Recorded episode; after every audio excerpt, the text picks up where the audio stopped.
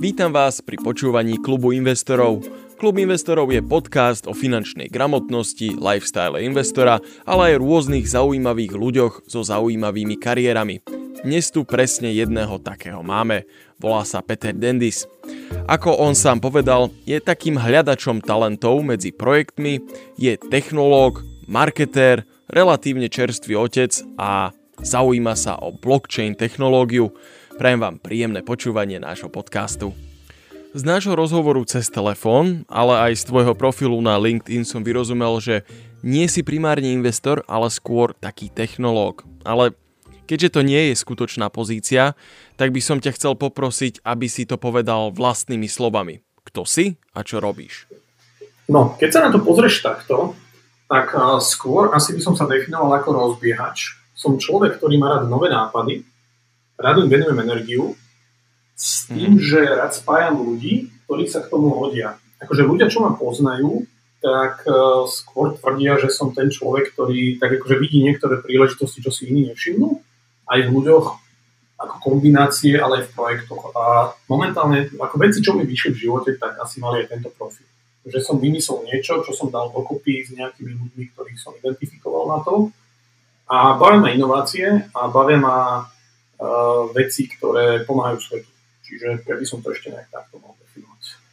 Uh-huh. Že, ty si taký hľadač talentov pre projekty, hej? Uh, akože povedal si to možno lepšie, ako som si sám myslel, lebo aj keď si ma niekto najal na niečo, v poslednej dobe som pár projektov robil ako nájomne, tak to znamenalo toto, že som proste vytvoril niekomu celé jeho oddelenie uh-huh. alebo celý projekt a dal som dokopy ľudí, čiže aj áno, ale ja si myslím, že moja silná domena je v tom v podstate ako nejaký nápad vymyslieť, dať ho dokopy, ako keby aj po tej mm, na obsahovej stránke, nielen ľudskej. Ale asi máš pravdu, akože je to tam aj to prepájanie ľudí tam veľmi silné. Čiže skôr, skôr ty vymýšľaš tie projekty, ako realizuješ niekoho iného projekty, hej? No v posledných troch rokoch, keby to zoberieme, tak je to tak pol na pol. Mm-hmm.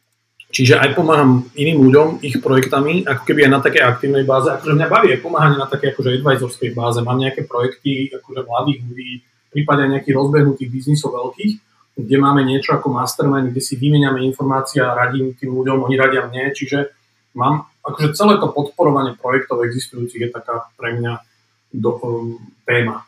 Čiže či už si ma niekto najmä a pomôžem mu nejak sprocesovať jeho projekt, alebo pomôžem, poradím ako advisor alebo kamarát niekomu, prípadne tie vlastné projekty vymýšľať a dávať dokopy. Mm-hmm. Ale skôr akože baví ma rozmýšľať komplexnejšie, baví ma rozmýšľať v širších súvislostiach a baví ma projekty, ktoré sú zložitejšie. No a zase potom ale z toho vyplýva, že ten uh, success rate, čiže tá úspešnosť niekedy býva oveľa nižšia no a niekedy to býva frustrujúce. Čiže chce to aj silnú psychiku, keď človek robí takéto vymýšľačky, lebo nie všetko vyjde.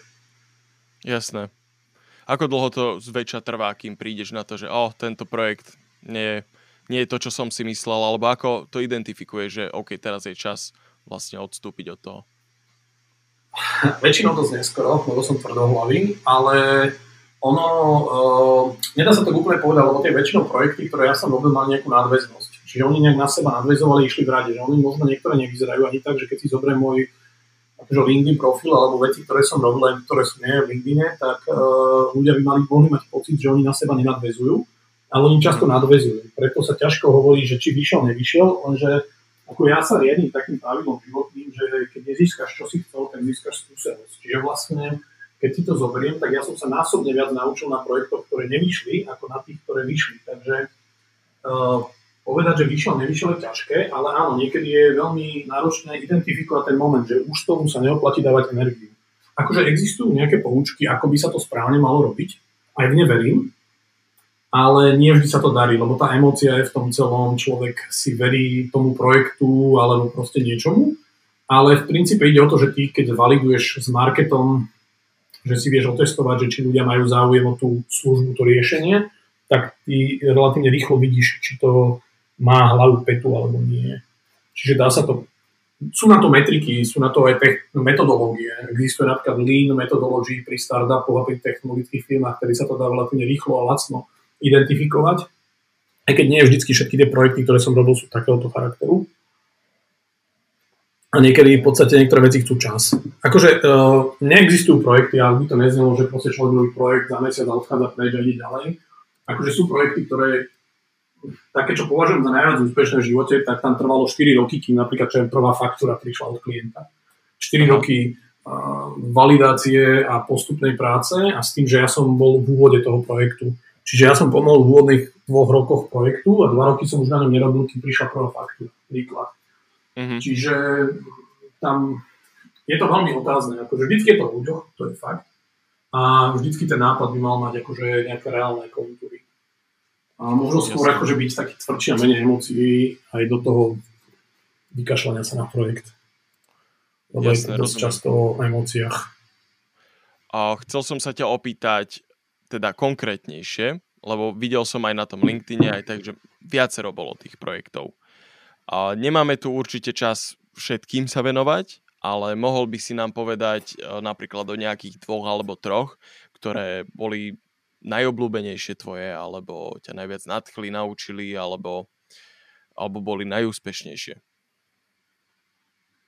Akože keby som sa na to celé pozrel, tak uh, v princípe to, čo ma najviac definovalo, ja som 10 rokov mal uh, výkonnostnú agentúru na online marketing, ktorá mi zanechala aj veľa, sme naučila extrémne veľa, ma naučila aj čo sa týka napríklad obchodovania, stretnutí a vôbec ako biznisu ako takého.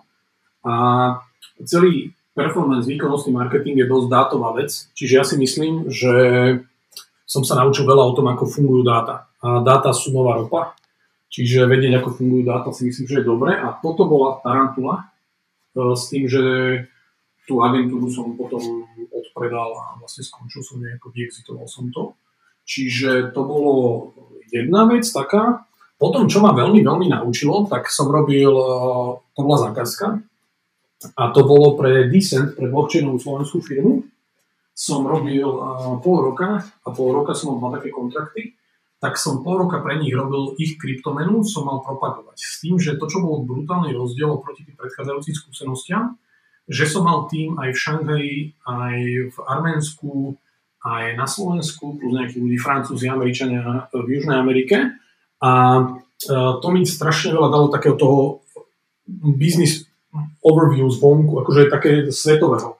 Že dovtedy to celé bolo také lokálne, že byl lokálny biznis a prvý projekt v podstate taký svetový, ktorý ale akože aj mal celkom úspech, vlastne e, v prvom pol roku sme vlastne lančili tú menu, dali sme ju na trh, na burzu a boli sme v tom 20 svetových všetkých kryptomien. A to bol aj prvý porok, akože prvý kontrakt. A v druhom kontrakte som mal na starosti crowdfunding, čiže vlastne zbieranie peňazí od trhu. A tam som bol vlastne šéf crowdfundingu a my sme nazbierali 23 miliónov eur z trhu, čo bol relatívne veľký úspech.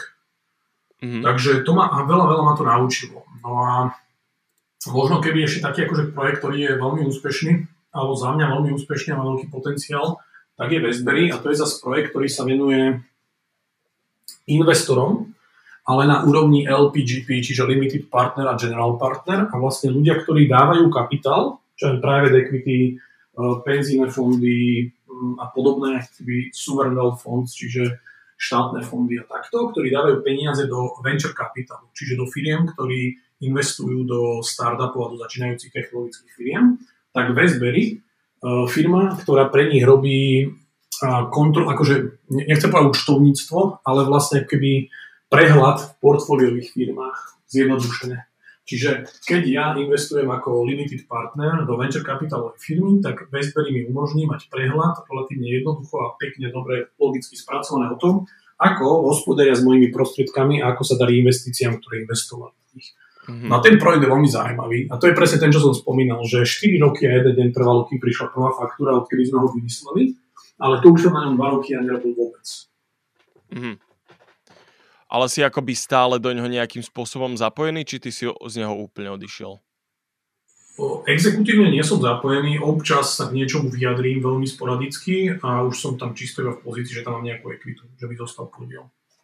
Jasné. Jasné. A z LinkedInu ma ešte zaujal projekt uh, Komojo, alebo teda firma, kde si teraz CEO, ak vidím správne, ak je to aktuálna informácia. Uh-huh. Vedel by si povedať viac o tom, čo je Komojo? Komojo je momentálne projekt, na ktorom robím a v princípe ho považujem za ten projekt. Ako keby, keby som chcel, ako v veľmi, že ak za 50 rokov niekto bude hovoriť o mne, že som niečo robil, tak by som chcel asi, aby to bolo Komojo. O, lebo je to najväčší projekt, má aj najväčšie ambície, ale za tým pádom aj najväčšie ako keby tie nástrahy, ktorý som zatiaľ robil a práve to je ten projekt, ktorému som smeroval tými ostatnými projektami. Uh, neviem, či Komojo bude to správne, pretože ako som vravel, že ten projekt uh, vy môžete mať nápad v hlave, ale tá realizácia nemusí byť uh, vždycky tá správna. O čom som presvedčený, že to, čo pre mňa osobne reprezentuje Komojo, tak to budem robiť ďalej. A nie som si istý, či Komojo bude tá cesta. No a teda, čo Komojo robí, je, že my sa snažíme vytvoriť škálovateľný online nástroj, ktorý pomôže ľuďom, ktorí uh, chcú začať podnikať a špecializovaní ako keby, ako keby nejakí freelanceri, čiže ľudia, ktorí robia na voľnej nohe v, digitálnom, v digitálnych uh, kariérach, v digitálnych joboch. Čiže my sa snažíme pomôcť identifikovať človeku, ktorý napríklad nevie, kde má začať, keby chcel robiť z domu, z počítača. A my mu pomôžeme identifikovať, na aký job sa hodí. Máme tam vytvorený psychologický profil, ktorý povie, že hodím sa na tento konkrétny job, na tento konkrétnu pracovnú pozíciu do, do uh, digitálneho sveta, čiže som programátor, grafík, uh, online marketer, že rôzne joby máme ich 16, to poviem prvý krok. A druhom kroku by sme tomu človeku mu dáme nejaký ako keby kurikulum, čiže nejaký proces, ktorý ho prevedie tým učením, až kým nie je schopný si aspoň niečo zarobiť ako junior. Uh-huh. Čiže my v podstate edukujeme budúcich digitálnych freelancerov, ale ešte máme to tak poskladané momentálne z tej doby, kedy ešte ani nevedia, čo by mohli robiť. Že len tá túžba, že chcem byť slobodnejší, robiť z domu, je tam a my ich konvertujeme kvázi tým našim projektom na to, aby sa z nich stali tí ľudia, ktorí sú schopní si zarobiť z domu.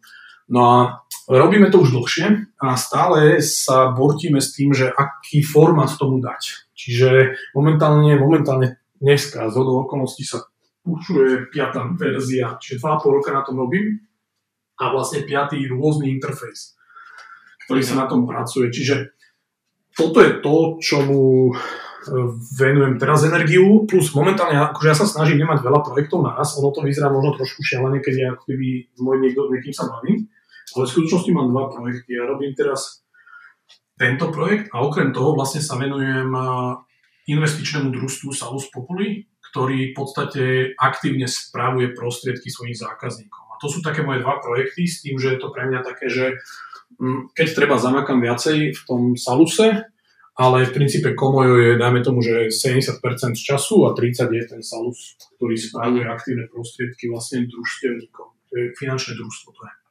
Čiže to je teraz také rozdelenie času aktuálne. Už sme tu mali uh, napríklad Michala Krondiaka odtiaľ zo Salus Populi. No to je vlastne mene- náš managing director, to je chalan, čo to má celé na starosti a exekutívne a vlastne aj to dal celé dokopy viac menej. Hej. Zaujímavé to Komojo, akože veľmi sa mi páči ten nápad, lebo podľa toho, čo som vyrozumel, čo si hovoril, tak to vlastne vytvára akoby takú kostru, takú chrbticu, nejakú štruktúru pre týchto ľudí, ktorí sa chcú pustiť do niečoho, čo je hlavne na začiatku, to tú štruktúru žiadnu nemá, že je to také akoby hrozne neurčité, také v éteri, keď sa chceš akoby pustiť do niečoho takto z domu. Viem, lebo čiastočne tak tiež pracujem a je to jedna z tých najťažších vecí, že naozaj kde začať, kde to celé to klopko uchopiť a začať to rozmotávať. Že to je naozaj... No, trafil si, trafil, trafil si Trafil si klinček po hlavičke podľa mňa, pretože to je naša ako keby unique value proposition, čiže to naša unikátnosť, práve ktorú my vnímame je v tej štruktúre, že jedna vec, že ty nevieš, čo máš robiť ako prvé a ja z bodu 0 ťa viem priviesť do bodu 1, že si vieš zarobiť nejaké peniaze. A veľa ľudí má aj rozhodovacú paralýzu, čiže ty len nie, že by si nevedel, kde máš začať, ale keď hodíš do Google, alebo začneš snoriť potom, tak zistíš, že vlastne na Udemy máš 50 kurzov pay per clicku, ktorý je správny, čo to vlastne ten pay per click, je to dosť dobre pre mňa. A že vlastne nie len ako keby samotná štruktúra toho sprevádzania, ale vlastne tá aj customizovateľnosť, že ja ti poviem, na aký konkrétny job sa hodíš, ale ty si o tom jobe v živote nepočul. Takže ja ti ho predstavím potom, poviem ti, aké sú zodpovednosti toho človeka, aké bývajú príjmy, ako vyzerá deň, čo ja viem, pay per click špecialistu, nikdy si o pay per clicku nepočul. A až potom sa rozhoduješ, či to chceš robiť. A potom okay. ja takou jednoduchšou formou on onboardneme do celého procesu. Čiže v princípe, ako keby tam práve to, čo si hovoril o tej štruktúre, tá štruktúra je najkľúčovejšia pre nás, že vlastne ja ti nie, že garantujem, ale keď budeš makať, tak ťa prevediem až do toho, že zarábaš a nemusíš nikde inde ísť, keď ti ja poviem. S tým, že my sme ten content overovali vlastne s odborníkmi na dané obory. Čiže keď práve ten pay-per-click, som sa bal s pay-per-click agentúrou, keď vám ten človek donesie toto, to, to, to, bude vedieť, čo tu ukazujem, tak berete ho ako juniora. Áno. Čiže nejak takýmto spôsobom sme to snažili dať dokopy sklbiť. Mm. Čiže teraz tam máte nejakých 16 tých pozícií, jak som správne vyrozumel? Áno, 16, to sú digital entry joby. To sú v podstate, akože tam je nejaký programátor, jednoduchších vecí, sú tam nejaké dátové veci, akože dátový datový inžinier, akože vodovka scientist, data scientist, ale potom sú tam aj jednoduché joby, ako vôbec strihač videí, upravovač obrázkov, e, textový, texty tam mám ešte rôzne typy. Čiže 16 takýchto jobov, ktoré môžu byť tvoje prvé v celej tej kariére. Uh-huh. Plus, ale plus máme nad tým celým, máme jeden taký akože general knowledge, on sa trochu podobá na Google, Google Garage, také všeobecné vzdelanie v digitále, ktoré máme takú ako keby predstavu o tom, že každý človek na svete ktorý chce robiť čo aj pay-per-click, SEO alebo čokoľvek v digitále, by mal vedieť celú to spektrum, akože ten základ. A preto máme ten základ vytvorený nami. My, my sme netvorili všetok ten content, my väčšinou odporúčame na nejaké iné kurzy, ktoré sme my práve overili, či sú dobré. Ale to, čo máme unikátne, je vlastne ten náš samotný general knowledge. Čiže to, že čo by si ty mal vedieť, keď chceš robiť niečo online ako biznisovo, tak máme vlastne k tomu vytvorený taký trojlevelový 17-krokový proces. Hej. A akým spôsobom o, tento projekt dokáže zarábať peniaze? Platí sa tam členstvo, alebo vám tie firmy, ktorým odporúčite nejakých nových zamestnancov, dávajú niečo? Ako to funguje?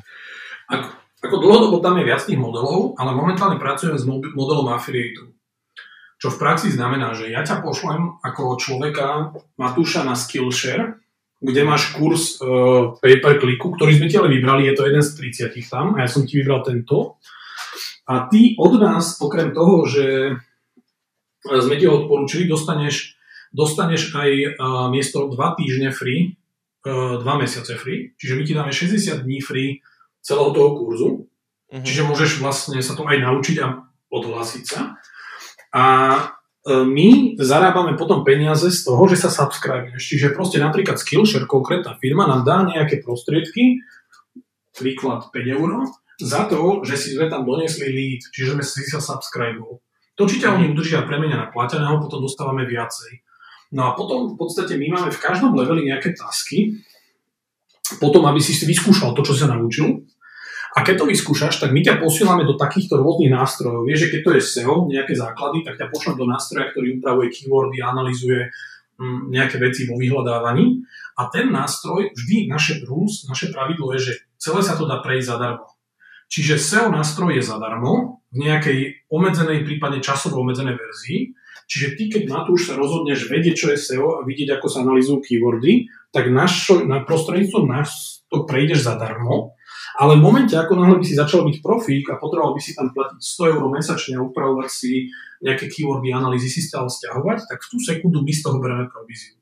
Čiže pre nás je to taká štatistická hra, že ty keď prejdeš našich 17 levelov, alebo 17 tých krokov, 3 levely, tak v princípe si v, tom, v tom momente, keby si to celé prešiel poctivo, tak eh, aj s taskami, tak si pri subscribenutý v, v 20 rôznych nástrojov a ktorýkoľvek z nich začneš platiť, tak my z toho bereme províziu.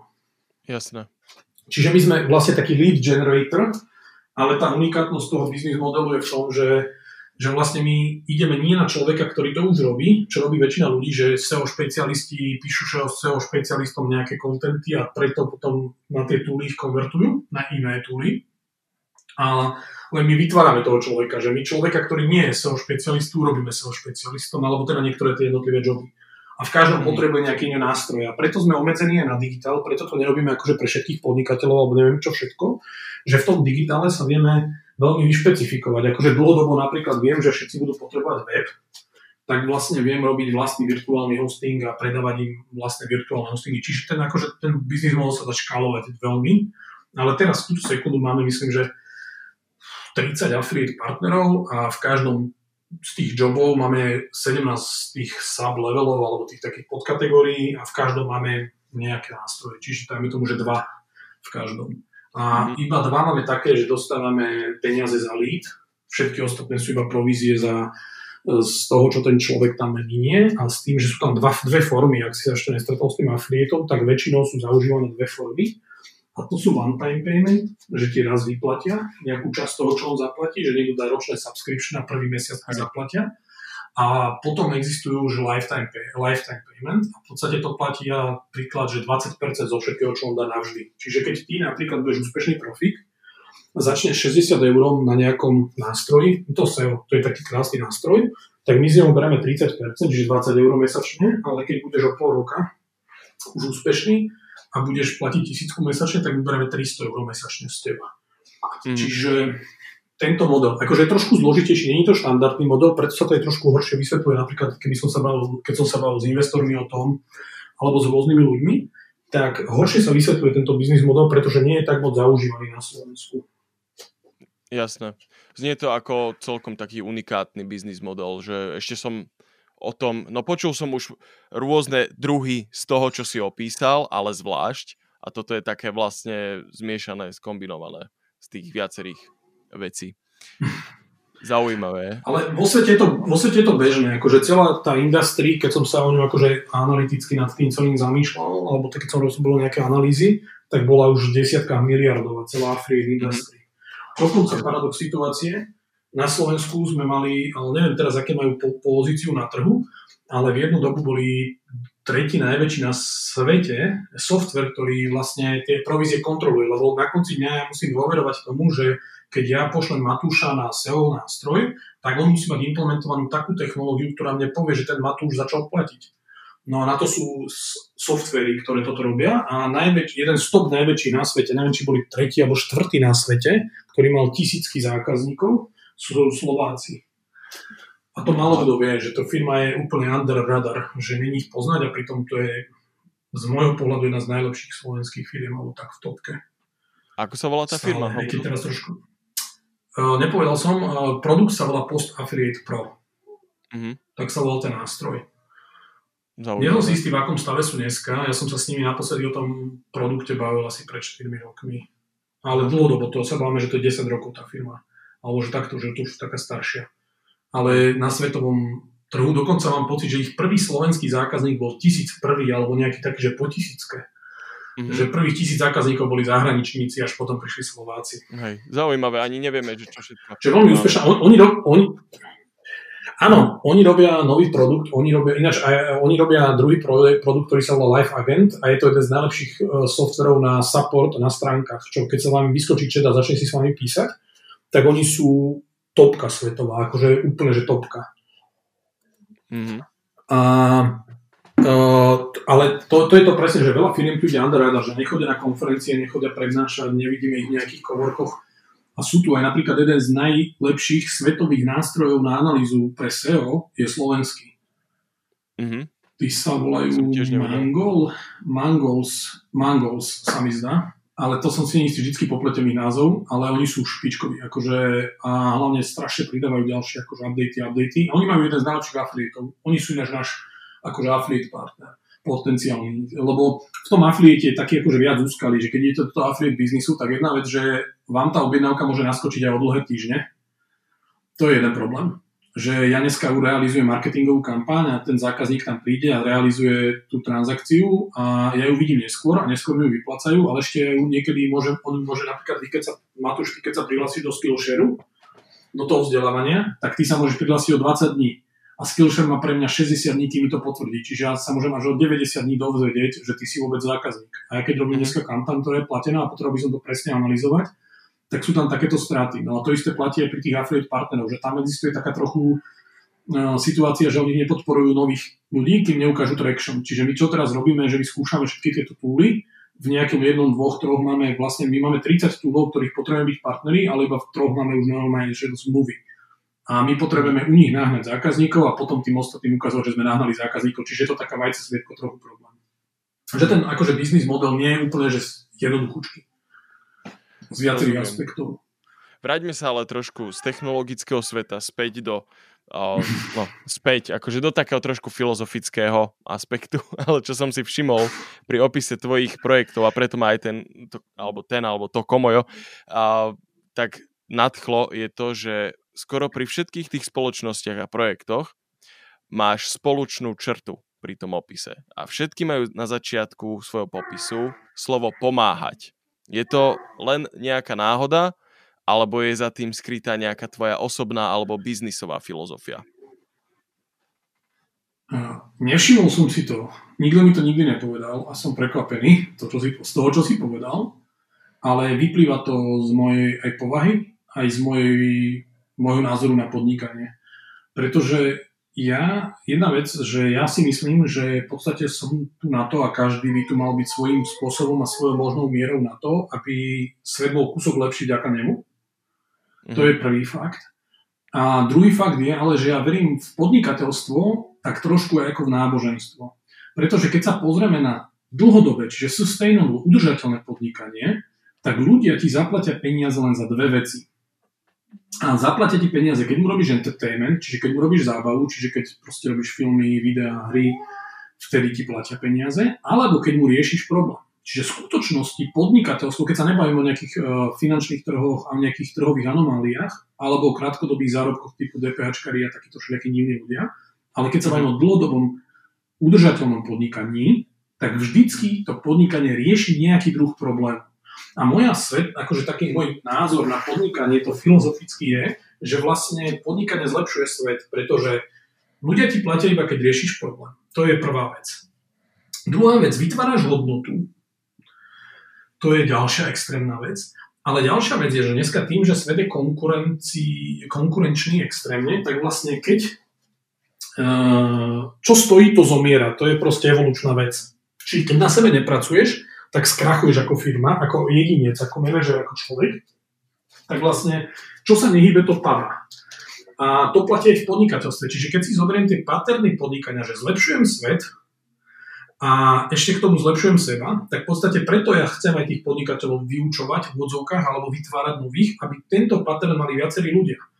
To, čo je ešte v podnikateľstve extrémne dôležitý pattern, že podnikatelia e, často musia ako keby vidieť širšie súvislosti, že ľudia často nevedia, čo znamená na výplatnej páske mm, toľko a toľko odvodov a takéto percentá, ale podnikateľ to vie, pretože to ide z jeho vrecka, on si uvedomuje, koľko stojí každý jeden cent, koľko štát minie peniazy, čiže to širšie chápanie sveta vďaka podnikateľstvu je jedna vec. A v neposlednej rade proaktívnosť. Pretože proaktivita je jedna z kľúčových rolí podnikateľa ako taká, že vlastne ja vytváram nejaký svet, je nejaká situácia, ktoré sú rozdané karty a ja ako podnikateľ v nej musím vytvoriť nejaký priestor na získanie prostriedkov, na zamestnancov, čiže ja pracujem so situáciou.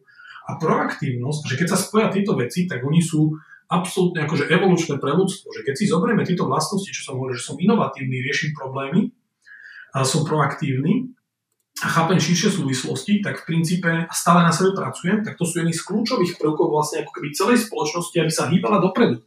Ja myslím, že podnikateľstvo a taký akože v tom právom slova zmysle, takom tom anglickom, to entrepreneurship, takéto akože, že pioneers, takéto dobrodružné, mm-hmm. tak to je v podstate to, čo ženie celé ľudstvo dopredu ako spoločnosť. Čiže to nie je len o peniazoch, ale o evolúcii ako takej. Z môjho pohľadu, keď, sme, keď podnikáš, tak v podstate posúvaš celé ľudstvo. A každý svojim kusom. Každý tým malým kúskom, každý, kto dobre podniká, kto robí dobrú kávu, každý, kto robí biotechnologické riešenia, kto posiela rakety na Mars, že každý ten v tom ekosystéme má svoj vplyv, pretože ja riešim niekomu problém. Ľudia potrebujú mať oddych, potrebujú kofeín, potrebujú mať dobrú chuť, dobré miesto na stretnutie, tak robím kaviareň. Že každý do toho ako keby celého ekosystému pridáva svoj triepok, ale celá tá spoločnosť sa tým pádom vlastne posúva dopredu. Mm-hmm. A, ako, a, a je to fakt, lebo sa posúva, pretože my dneska sme bezprecedentne na tom najlepšie, ako sa kedy ľudstvo malo. Akože zďaleka absolútne bezprecedentne najlepšie. Hej, a pritom zaujímavé, že taká tá všeobecná verejná mienka momentálne je skôr taká, že akoby ten svet nejakým spôsobom upadal. Či už asi nie na ekonomickej úrovni, ale nejako morálne, alebo tak, že väčšinou tí ľudia nejakú tú nostalgiu uh, prezentujú. To je, je to, také to je otázka, lebo pre mňa je to taká trochu dilema, že keby sa máme všetci relatívne dosť dobre, tak potom otázka, či sa budeme ďalej snažiť. Hej. Že z jednej z okolností to mám pred sebou knihu Životopis Nikolu Teslu, kde je nejaký traktát, lebo on okrem toho, že bol fyzik, bol aj filozof. Uh-huh. A ten traktát, ktorý on napísal, sa volá, že zvyšujem energiu ľudstva a on toto presne riešil, že ak ľudia budú menej potrebovať plahočiť na poli, aby si zarobili peniaze akože na stravu a na príbytok, a dostanú technológie na to, ktoré im uľahčia robotu, tak sa budú môcť viac venovať ušlachtilým veciam, ako keby duchovnú, rozvoju, kreativite, básne. Toto tvrdil Nikola Tesla. No lenže keď si to človek uvedomí fakt do detailov, tak zistí, že ako náhle človek dostane všetko kvázi k dispozícii, že nemá, nemá akože suffering, nejakú nedostatok niečoho, že netrpí, tak v podstate začína ako keby končí inovácia, to je jedna vec. Ale druhá vec, že často človek sa rozhodne ako keby žiť tu druhý svet, že proste mám jedlo, mám strechu nad hlavou, tak čo robím? Pozerám farmu, hrám proste hry, proste pozerám porno a tlstnem a nie som zdravý. Čiže je to také, že rastieme, ale paradox situácie, to, čo si aj ty opísal spoločenské, je, že momentálne je väčšia šanca, keď si zoberieme, že konflikt ako vojnový, teroristický útok alebo násilná smrť, keď sa všetko toto zrada dokopy, tak viac ľudí na svete spácha sebevraždu, ako zomrie násilnou rukou niekoho iného. Či už vojna, konflikt, terorizmus, alebo proste naozaj násilie na ulici. Čo je absolútny paradox situácie. Že vlastne moja hypotéza, alebo taká nejak, ak sa dívam na svet, je, že my sa dejeme v takých cykloch. Čiže my momentálne sme, čo sa týka chudoby, tak viac ľudí zomrie na choroby spôsobené prejedaním, ako na nedostatok jedla. Momentálne na svete. Mm-hmm. Čiže my vyriešime problém s hladom, ale potom vzniká problém, že ľudia sa prejedávajú, majú cukrovku a obezitu a civilizačné choroby. Čiže vlastne ako keby nikdy ten, to riešenie problému vlastne nikdy nekončiaci cyklus. Že vlastne ty ideš také špirále hore, aspoň tak vnímam ja svet, že ty vyriešiš jeden problém, ale vznikne nový. On je menší, akože on je to super, že OK, tak človek tu zomre na infarkt, tak to je lepšie, lebo sa dožije 100 rokov. Zrovna dneska som čítal výskum z New York Times, no proste nejaký prestížny americký čo, e, noviny, bolo, že vlastne sa podarilo skrať, e, predlžiť telemer, čo znamená, telemer je na géne, tak, tak akože štúpel na géne na konci, ktorý sa skracuje v živote a tým opotrebováva život. Telemery slúžia na, ako keby, ako by som povedal, proste štúpel na konci genov, ktorý sa skracuje a tým, že sa skracuje, tak sa vlastne kvázi trošku poškodzuje v úvodzovkách gen a tým sa ako keby zvetráva, veľmi v úvodzovkách a tým vlastne starneme. Čiže my, naše starnutie je spôsobené skracovaním teleméru. A teraz sa podarilo sa nejakým vedcom na ľuďoch za 3 mesiace kúru predlžiť o 20% teleméra. Čo je šialené, čiže ako keby exaktne viem, že tvoje, tvoje opotrebenie tela sa predlží o 20 rokov. No a o 20%. No a teraz, keď si toto zobrieme, tak vlastne my sa strašne veľa posúvame, ale presne s tým vznikajú problémy, že keby napríklad sa posunieme až tak ďaleko, že žijeme tisíc rokov, príklad, tak zrazu no, vzniknú nové problémy typu, že človek sa oveľa viac bojí smrti. Že ja mám dneska 36 rokov, pre generácii dozadu som už bol v takej druhej polke života. Ale ako náhle by som dneska veril to, že sa dožijem 500 rokov a je to štandard, tak zrazu by som sa bál, že prídem dnes o život, lebo som len na začiatku, ešte nemám 10% života za sebou. Mm. Že je to také ako keby to, že sa tam nastrají, že vlastne človek môže dostať aj takú akože psychologickú paralýzu zo smrti a z ubliženia z toho, ktoré môže viesť ku koncu, ktorý je dlhší. Čiže keď mi skráti život z 36, zo, zo, zo 60 na 36, stále som mal väčšinu života za sebou krásneho. A znie to trošičku, ako by sme mali už aj tretieho hostia v tomto podcaste. v pozadí počujem, a, že sa Ospravedlňujem sa. dobre, nevadí ne, nebolo to vôbec také hrozné rušivé a myslím si, že je to aj akože milé. A chcel som sa vrátiť k tomu, čo si hovoril, o, že fakt mi to príde z toho všetkého, aj z tohoto výskumu a z toho tvojho zamyslenia a filozofie, aj z toho Teslu, že akoby tí ľudia ozaj potrebujú mať nejaký konflikt, ozaj potrebujú mať niečo, čo, čo riešia, nejaký problém, ktorý treba prekonávať. A v tomto je vlastne to podnikateľstvo akože super, že tebe umožňuje prevziať takéto aktívne agentstvo za svoj život. A to podnikateľstvo, keď ty sa vrhneš do podnikania alebo do nejakého vlastného projektu, tak ty sa vlastne dobrovoľne vrháš do kopy problémov, ktoré musíš riešiť. A znie to paradoxne, ale veľakrát uh, už som čítal o tom, že ľudia sa dožívajú dlhšie, keď sa cítia užitoční, keď dačo riešia, či už pre seba, alebo pre svoje okolie, alebo tak, že nie, nie sú len zavretí doma a nepozerajú televíziu a, a nechradnú tam, že akoby v úvodzovkách, že sú zbytoční. Že v tomto je to skvelé. A plus áno, ten progres toho ľudstva, že keď ponúkať mm. službu, veľmi baťovský prístup. Na, to, na toto existuje Baťu milujem, ale uh, na toto existuje napríklad v Japonsku mm-hmm. to je jedno slovo, ktoré sa volá igikai. A tu slovo pojednáva o tom, že tam žijú ľudia dlhšie. A jedna z hypotéz, prečo tam žijú dlhšie, okrem toho, že majú ryby, je aj ten kľud života, ale to, že vlastne uh, igikai znamená, že je, musí človek nájsť niečo, v čom je dobrý, čo ho baví, čo mu vie zarobiť peniaze, ale čo je na osoch spoločnosti. A to je jedno slovo ikigai. A vlastne Japonci sa snažia ho nájsť. Čiže každý z tých ľudí sa snaží nájsť, v čom je dobrý, čo mi zarobí peniaze, čo ma baví, ale čo je na osoch spoločnosti. A jedna z hypotéz, prečo sú Japonci tak akože dlhovekejší, je práve, že majú ikigai. Že vlastne je to akože na japonskou kultúrnou vecou, spoločenskou, uh, nájsť to, na čo sa hodím a na čo som dobrý pre tú spoločnosť.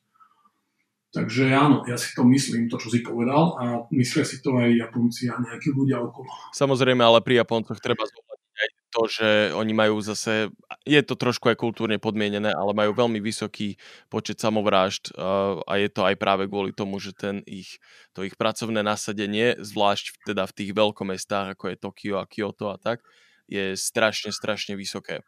A teda oni, je dobré, že existuje táto filozofia, ale určite to není akoby vo všeobecnosti, že všetci Japonci uh, akoby našli ten svoj igikai.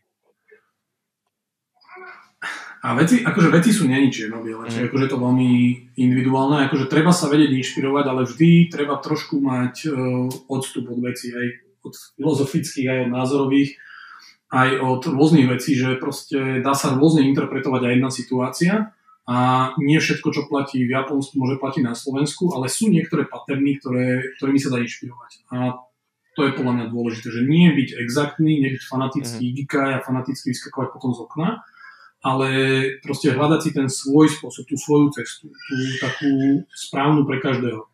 Mm. Chcel som sa ešte zase vrátiť, sme tak akoby trošičku myšlienkovo zablúdili, ale je to veľmi dobré, pretože podľa mňa veľmi, o, veľmi hodnotné a výživné veci preberáme.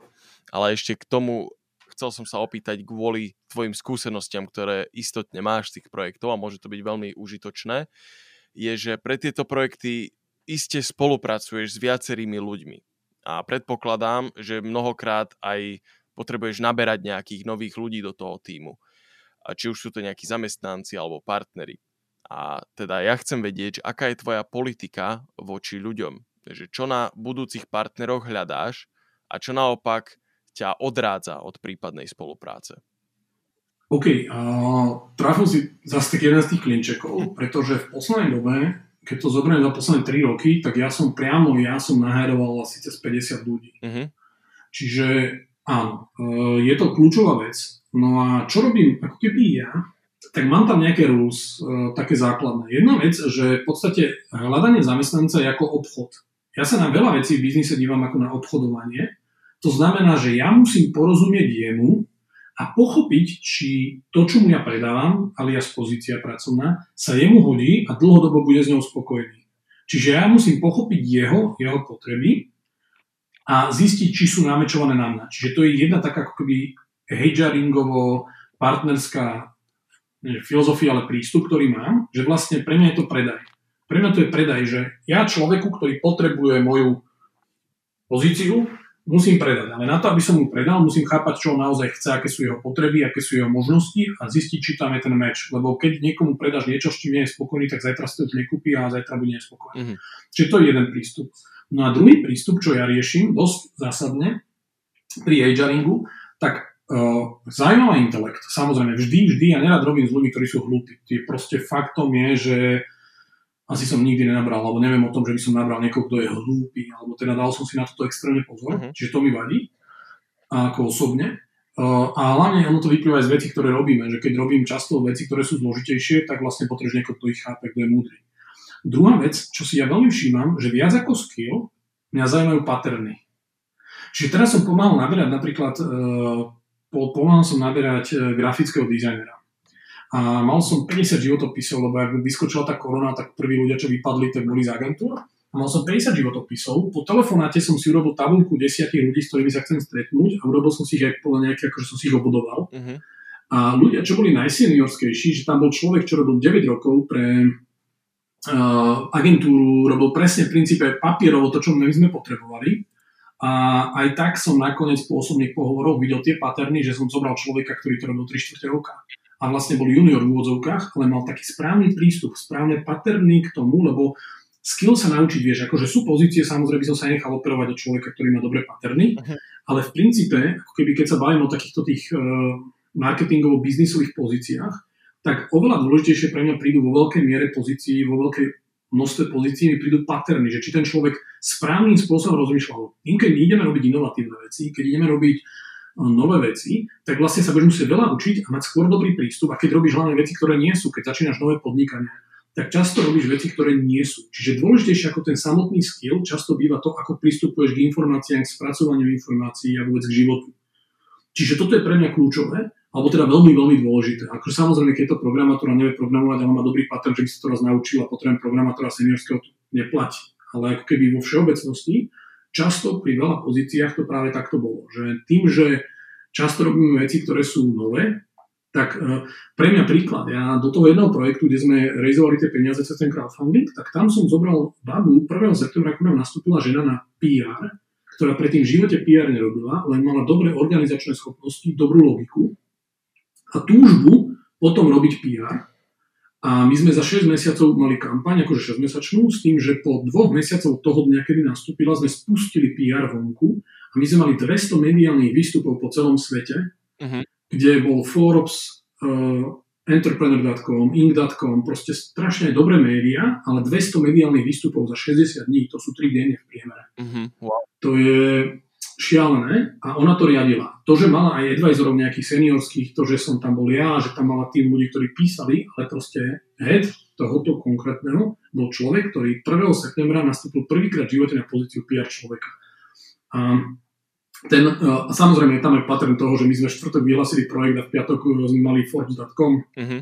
ale to nebolo o tom, že tí novinári, e, že ona bola taká dobrá, akože extrémne, No ale bola to aj kombinácia toho, že vlastne doba nahrávala tomu robiť e, v tej téme. Čiže my, sme, my sa bavíme teraz o, o novembri 2017 a my sme boli v krypte, kedy vlastne Bitcoin, ktorý mal 15 tisíc a rastol na 20, že všetci o ňom chceli písať, čiže ono to mhm. ako keby nahrávalo aj tej téme. A ináč, aké zaujímavé, možno biznis, uh, odskočím trošku, ale stojí to za to povedať, uh, tak akože biznis uh, prístup je vlastne teória Black Swan. Je o tom kniha o Black Swanovi, o čiernej labuti. A že vlastne uh, niekto niekde tvrdil, že keď uh, zarobíš 10 miliónov a 100 miliónov je v podstate veľa rovnakých paternov, že len si to musíš vedieť nejak predstaviť a že záleží, že tá istá energia, ktorú vložíš do nejakého projektu, ti môže robiť násobky No a ja akože som ROI freak, tým, že som robil ROI, Return on Investment, čiže ja vlastne všetko rátam na to, že koľko energie do toho dám a koľko mi to vráti späť, tak vlastne som zistil, že najväčšie rojko za energiu máš v projektoch, ktoré sú vlastne hype.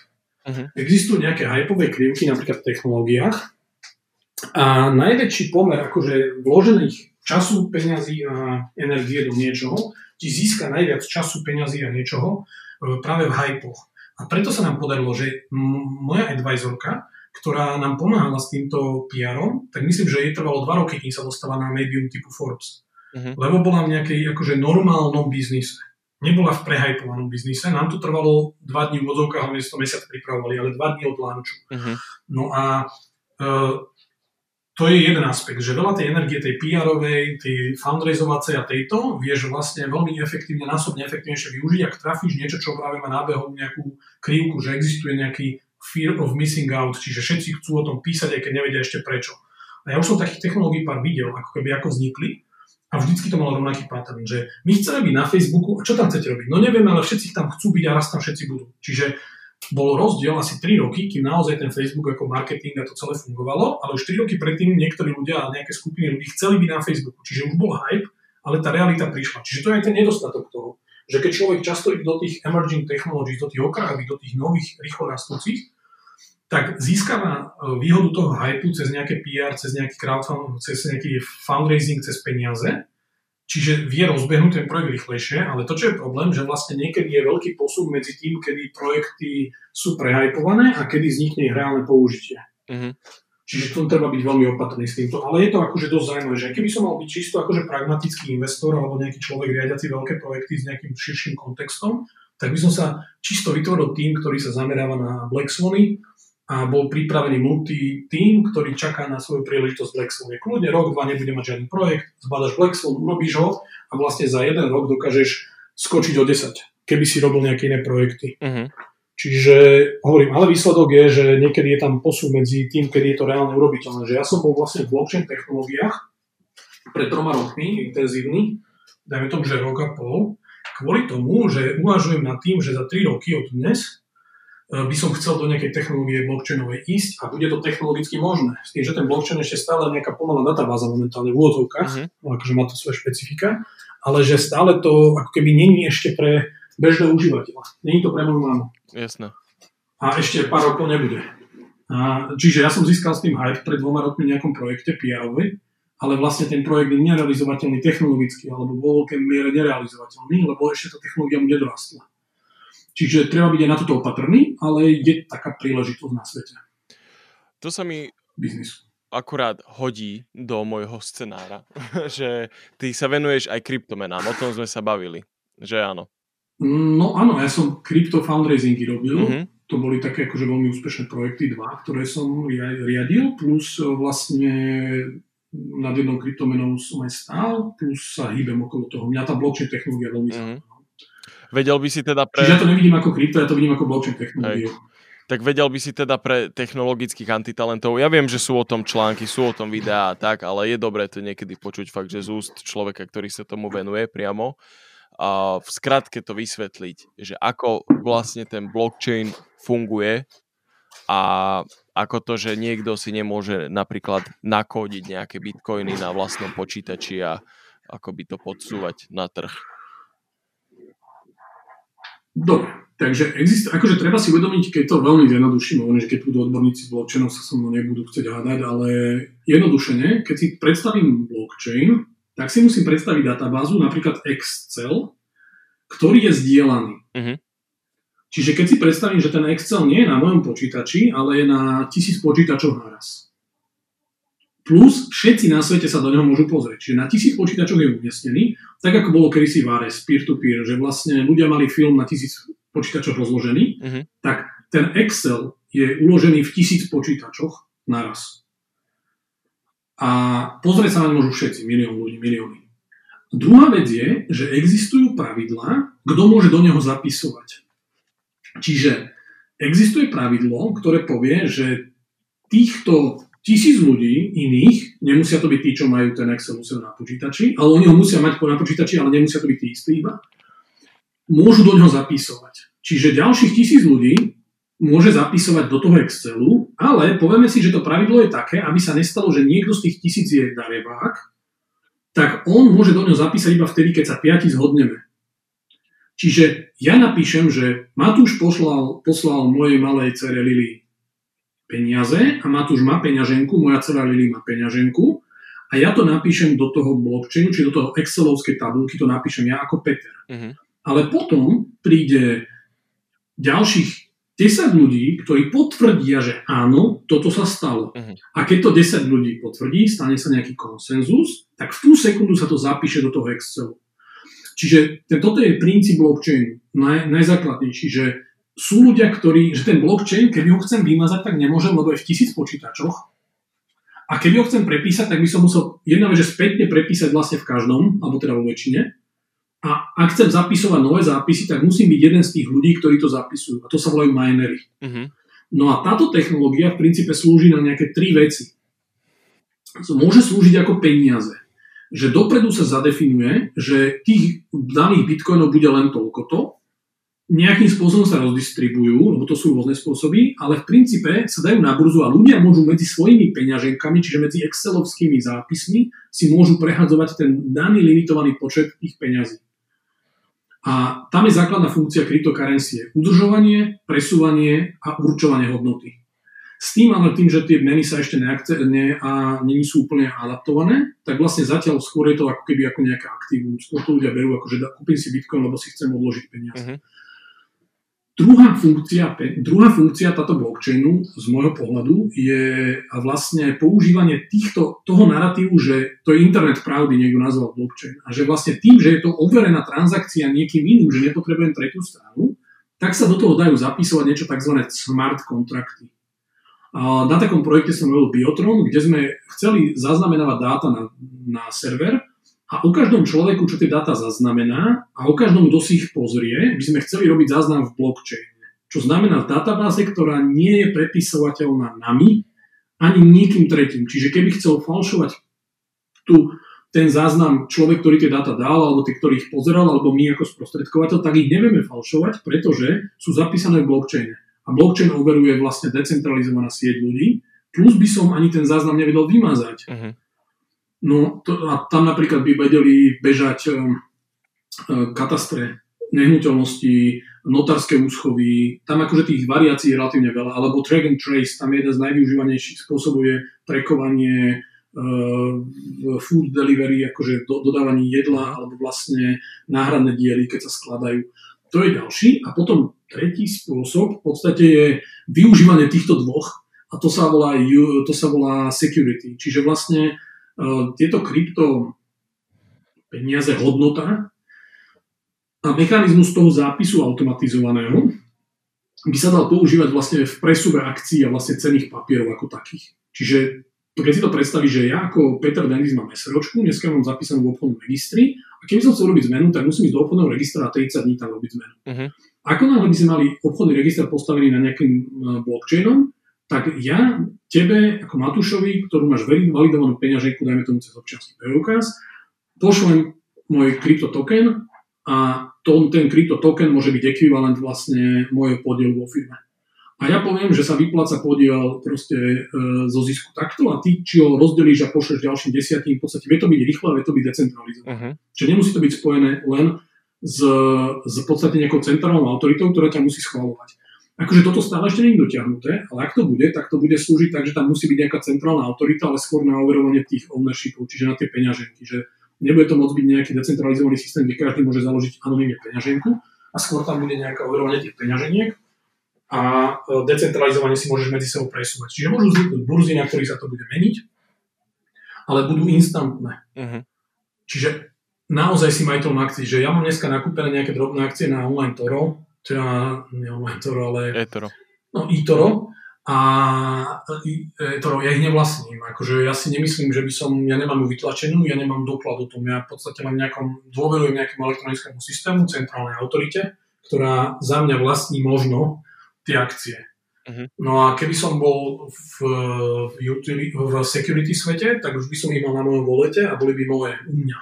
Uh-huh. A to, čo tam ešte dosť je veľká výhoda, čo malo kto spomína, takže často je tá mechanika toho rozrátavania tých, uh, oni sú unikátne. Čiže každá jedna tá peniaz, každý jeden ten token, každá jedna tá vlastne security je unikátna, ale je deliteľná. Uh-huh. Bitcoin je napríklad, myslím, že na 16 desatiných čiarok. Čiže ja viem mať 0,0000001 bitcoin Aha. a ho presúvať. A toto je napríklad pri uh, veľa, alebo napríklad veľa ľudí, čo riešilo nejaké použitie blockchainu, tak jedna z variant bola, že sa budú robiť micropayments uh, v ale má to, svoje, má to svoje nedostatky, lebo tam vlastne tí ľudia, ktorí zapisujú do tých zápisov a ktorí to majú uložené u seba, tak oni sa volajú minery. Uh-huh. Vo väčšine systémov, teraz jednodušene povedané, sa volajú minery a oni dostávajú za to odmenu nejakú. Uh-huh. A oni berú poplatok z transakcie plus tie, čo sa hovorí, že vymajnované, tak oni vlastne za to, že zapíšu, dostanú nejakú odmenu. A tá odmena je vlastne generovaná samotnou sieťou. Akože pre mňa Bitcoin bol absolútne revolučný čin, ale ako prototyp, že ja si myslím, že naozaj uplatnenie toho celého vlastne ešte nás len čaká. Uh-huh. Hej, že ešte a, není to, ako keby, a není to samoučelné riešenie. To, čo mne vadí na blockchainových nadšencoch, a celej tej industrii a pritom ja ho mám veľmi rád, ale vadí mi to, že všetci sa tvária, že blockchain je nejaké samoučelné riešenie niečo, ale nie je. Za mňa je blockchain databáza, ktorá ešte je pomalá momentálne, technologicky nevyspelá, ktorá môže slúžiť na to, aby niektoré use casey mohli fungovať lepšie alebo vôbec mohli byť existujúce. No a práve veľa ľudí sa podľa mňa díva milne na blockchain na to, že ja sa dívam blockchain, lebo blockchain, ale ja sa musím dívať na use case, lebo use case je biznis a blockchain je len ako keby nejaká technologická forma. Uh-huh. A to isté bolo aj, ale akože treba, ja som prechádzal rôznymi fázami nadšenia aj skepticizmu toho blockchainového, ale proste treba sa na ten blockchain dívať, že on je tu pár rokov. Že treba sa na ňu pozrieť ako na internet v 96. Človek si proste, alebo 97. si stiahol obrazok Pamely Anderson, išiel behať von a prišiel domov a ešte nevidel ani prsia. Že uh, stále to bolo také, že to v plienkach, že ak blockchain bude mať nejaký význam, ako je pravda, že veľa use cases sa ukázalo, že sú blbosti a nalilo sa do toho relatívne veľa peňazí cez ten crowdfunding, uh-huh. Ale stále sú use cases, ktoré vyzerajú, že sú legit. A ja sa na to dívam v podstate cez túto optiku. Use case, keby som akože mal... samotná cena, tak môžem, je že use case je vlastne chápem to správne, že to je akoby to reálne využitie, ten prípad, kde sa ten blockchain môže naozaj použiť v reálnom svete? Mhm, OK, dobre. Pokračuj. Áno, spôsob použitia. Uh-huh. No nič, tým som akože ukončil tých možností, akože je tam veľa, ale veľa ľudí sa na to díva len čisto kvôli špekulácii. Teraz Bitcoin išiel na 18 tisíc z desinky v priebehu mesiaca a ľudia sú z toho zase akože rozcítení. Mm-hmm. Ale pre mňa ako keby to, z čoho som ja rozcítený, je, že sa tým prúvuje, ako keby nejak, že to je schopné udržať tú kapacitu tých tokov peňažných a že vlastne je to schopné robiť ten počet transakcií a že sa zlepšuje tá sieť. Že ja odkedy som vstúpil do blockchainu, tak sa strašne akože zlepšili tie možnosti okolo, že ani nie samotný akože mm, kvázi princíp toho bitcoinu sa nezmenil, ale ten ekosystém okolo sa extrémne vyvinul, že vlastne dneska kúpiť bitcoin pre Slováka je absolútne malina. Vybehnem tu do bankomatu ich tu v Bratislave 30, mm-hmm a že rýchlosť tých transakcií, že my sme robili nejaké transakcie a proste medziročne som sa s tými s tým chalom išiel robiť transakciu a sme sa smiali, že predtým sme čakali na to hodinu a zrazu to máš za dve minúty, lebo sa zrýchlilo sieť a čiže podľa mňa tam je priestor na zlepšenie, ale netreba sa na blockchain dívať ako na nejaké spasenie, že proste treba mať biznis, kde uh, je biznis a blockchain je tam iba ako forma, ktorá doplňa ten biznis. Je to ako keby vo, treba mať e-shop, a na pozadí musíš mať e, databázu. Že v podstate tá databáza niečo robí, robí funkcionalitu, je core funkcionalitou e-shopu, že ti zobrazuje produkty, ceny a tieto veci, ale nie je to biznis s databázami. Uh-huh. Že proste je to pri biznis s e-shopom. Musíš mať produkt, musíš mať marketing, musíš uh, vedieť predať, musíš mať uh, tú kombináciu so zákazníkom a databáza ti umožňuje, aby to všetko spolu bolo spojené. A tak funguje blockchain. Blockchain je databáza, ktorá má nejaké špecifika, že dokáže do nej dopredu predefinovať niektoré smart kontrakty sa to volá, čiže nejaké if then dokážeš dopredu povedať a je to pravda. Je to databáza pravdy, ktorá sa nedá prepísať a zmeniť. Čiže ako náhle ja poviem niečo, dopredu zadefinujem, ja to viem napríklad pre seba urobiť, že predstav si, že zarobíš e, miliardu a povieš si, že OK, nechcem, aby preplo mojim deťom ani mne, tak celú miliardu vložím v úvodzovkách do blockchainu a zadefinujem smart kontrakt. A smart contract povie, že až keď týchto 5 mojich poradcov sa zhodne, tak sa môžu uvoľniť prostriedky maximálne však milión eur. Uh-huh. Čiže ja viem, že nekúpim blbosti za miliardu, lebo smart contract ma nepustí, tie hodnota peniaze sú tam. Smart contract hovorí, že môže maximálne milión a že musí byť títo piati ľudia, ktorých ktorýkoľvek sa nahneva na mňa, tak mám slovo. Uh-huh. Čiže dajú sa dopredu definovať veci a môžu z toho vznikať ako keby use case, čiže tie konkrétne prípady, na čo sa to dá použiť. Jasné. A podľa teba tým, že sa teraz tá technológia stále zdokonaluje, vyvíja a prichádzajú sa a prichádzajú ľudia aj s týmito novými use casemi, tak pre ľudí, ktorí možno chcú investovať do toho Bitcoinu ako do nejakého aktíva, podľa teba toto skôr bude znamenať, že to pôjde hore, alebo že sa to udrží, alebo je to podľa teba vôbec ako dobrá investícia? Dívaš sa na to tak? No, hlavne sa na to treba pozrieť, že Bitcoin má v sebe také úskalia napríklad, ktoré si treba uvedomiť pred každou investíciou do Bitcoinu, že on sa môže zastaviť, že, že nebude mať kto zapisovať. Uh-huh.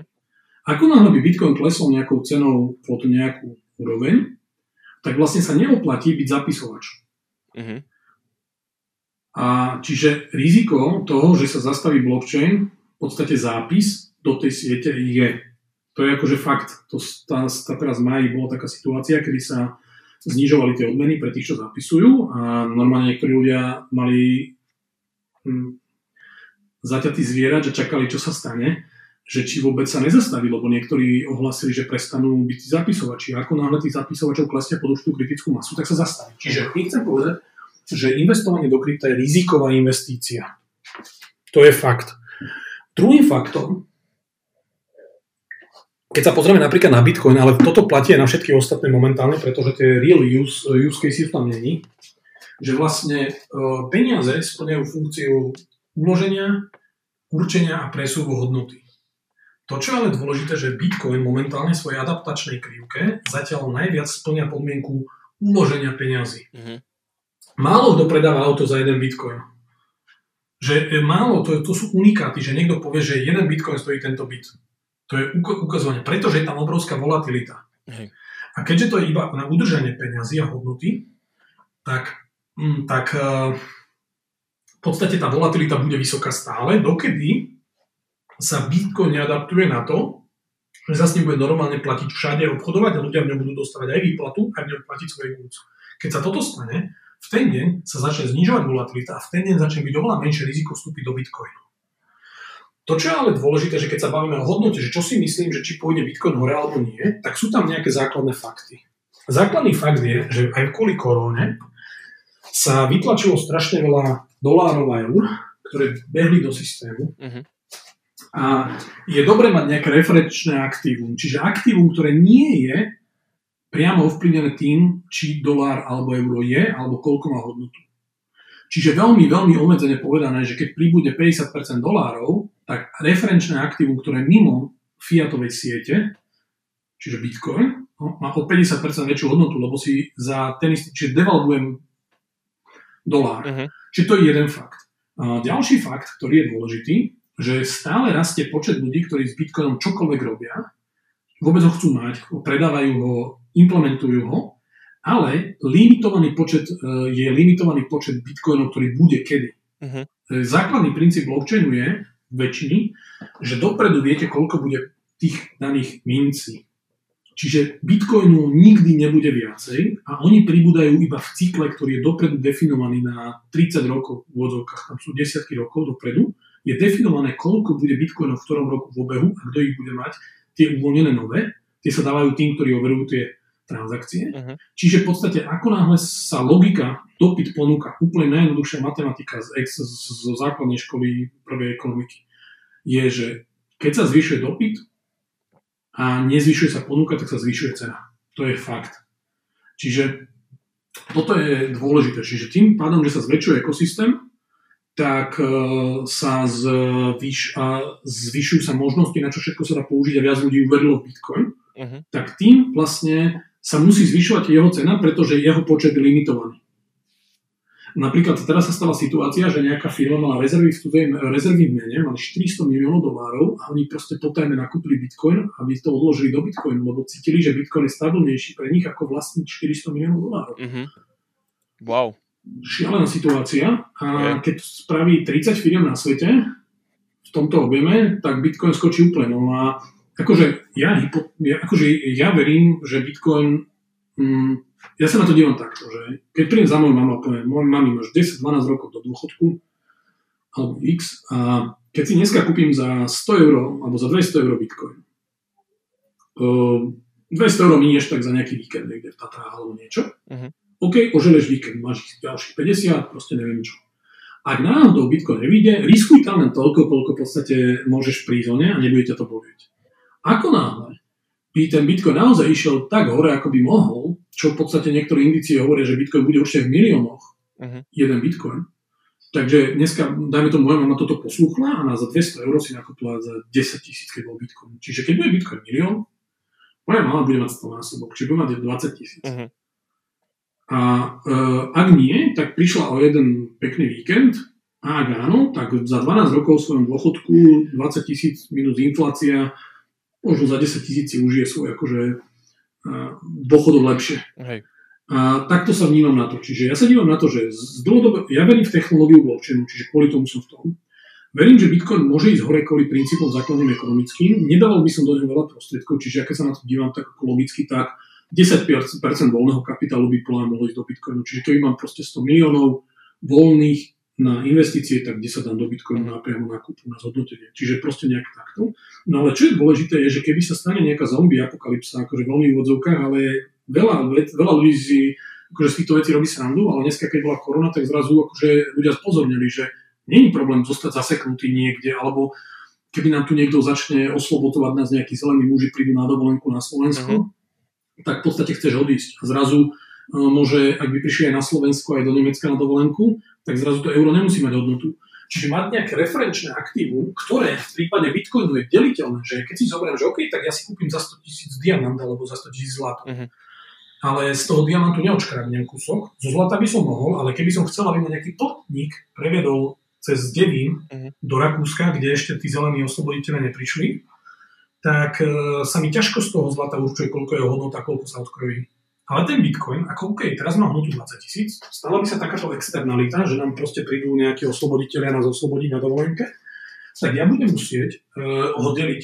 Áno, on klesne na 5 tisíc, ale stále v mojom prebytku, keď mám dneska prebytok volatívnych prostriedkov a životný štandard, tak mať 20 tisíc a mať potom 5 v totálnom nedostatku, absolútnom, je vlastne stále brutálne super, pretože mám udržanú tú hodnotu ale viem ju vydeliť tými 16 deliteľnými. Čiže keby som potreboval so, s cerou prejsť cez rieku Dunaj na plťke, tak pltníkovi prepošlem čas 0,2 bitcoinu a on ma za 50 eur prevedie. Uh-huh. Ale niekoľko. Čiže, čiže rozumieš, ja sa na to, môžem sa na to dívať ako keby ako investične, ekonomická logika hovorí Bitcoin, áno. Technologicky logika hovorí Bitcoin, áno. A keď sa na to pozriem ako nejaké referenčné pre nejaké krízové stavy, Bitcoin áno. Čiže za mňa áno, ale je to vysoko rizikové. Bitcoin proste môže mať nulu. Mm-hmm.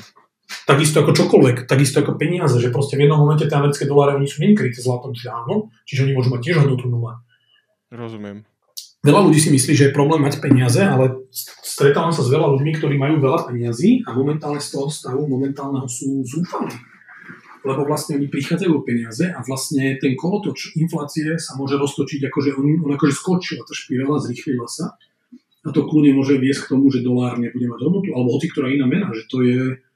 A keď sa ešte bavíme na to, že ja sa nedívam na svet ako keby z pohľadu dneška, ale z pohľadu čo 30 rokov, 50 rokov, tak šanca, že sa takéto niečo stane relatívne vysoká. Aspoň raz. Hej. Že história, momentálne žijeme v najlepšej dobe ever, ale to neznamená, že za 20 rokov sa neprídu nejaký obr... Teraz v Polsku to vidíme, v Maďarsku, Európska únia, Polsko, vyspelejšia krajina bola dlho ako my, a v podstate konzervatívci extrémni sú tam teraz takí, že v podstate keby sa to trošku ešte priťane za vlasy, tak za 5-6 rokov tam majú diktatúru. Uh-huh. Čo nikto nemôže povedať, že jeho sa to nemôže stať v jeho krajine, jemu. Takže pre mňa je to také ako keby, že si, a určite by ma zaujímali anonymizačné meny, lebo sú meny, lebo tých kryptomien je veľa, sú tisícky, ale sú aj meny, ktoré sú čisto anonimné, že sa dá nakúpiť iba bez toho, aby niekto vedel, že tú peňaženku vlastníte a tak ďalej. Čiže tam ešte sú podskupiny toho celého. Mm-hmm. Ale ako vo všeobecnosti by som to videl takto. Rozumiem. A Bitcoin je určite najsilnejší. Keď si zoberieme, že Bitcoin má v, pri, v priebežne stále 50% objemu všetkých transakcií za deň, tak je to stále silné. A to sa máme 100 miliardy. Hej, rozumiem. Dobre, dobre. O, počuj, Peter, už nahrávame hodinu a 10 minút a myslím si, že už by sme to mohli takto uťať. Veľmi pekne ti ešte raz ďakujem za to, že si prišiel do tohto podcastu a že si venoval mne aj našim poslucháčom čas.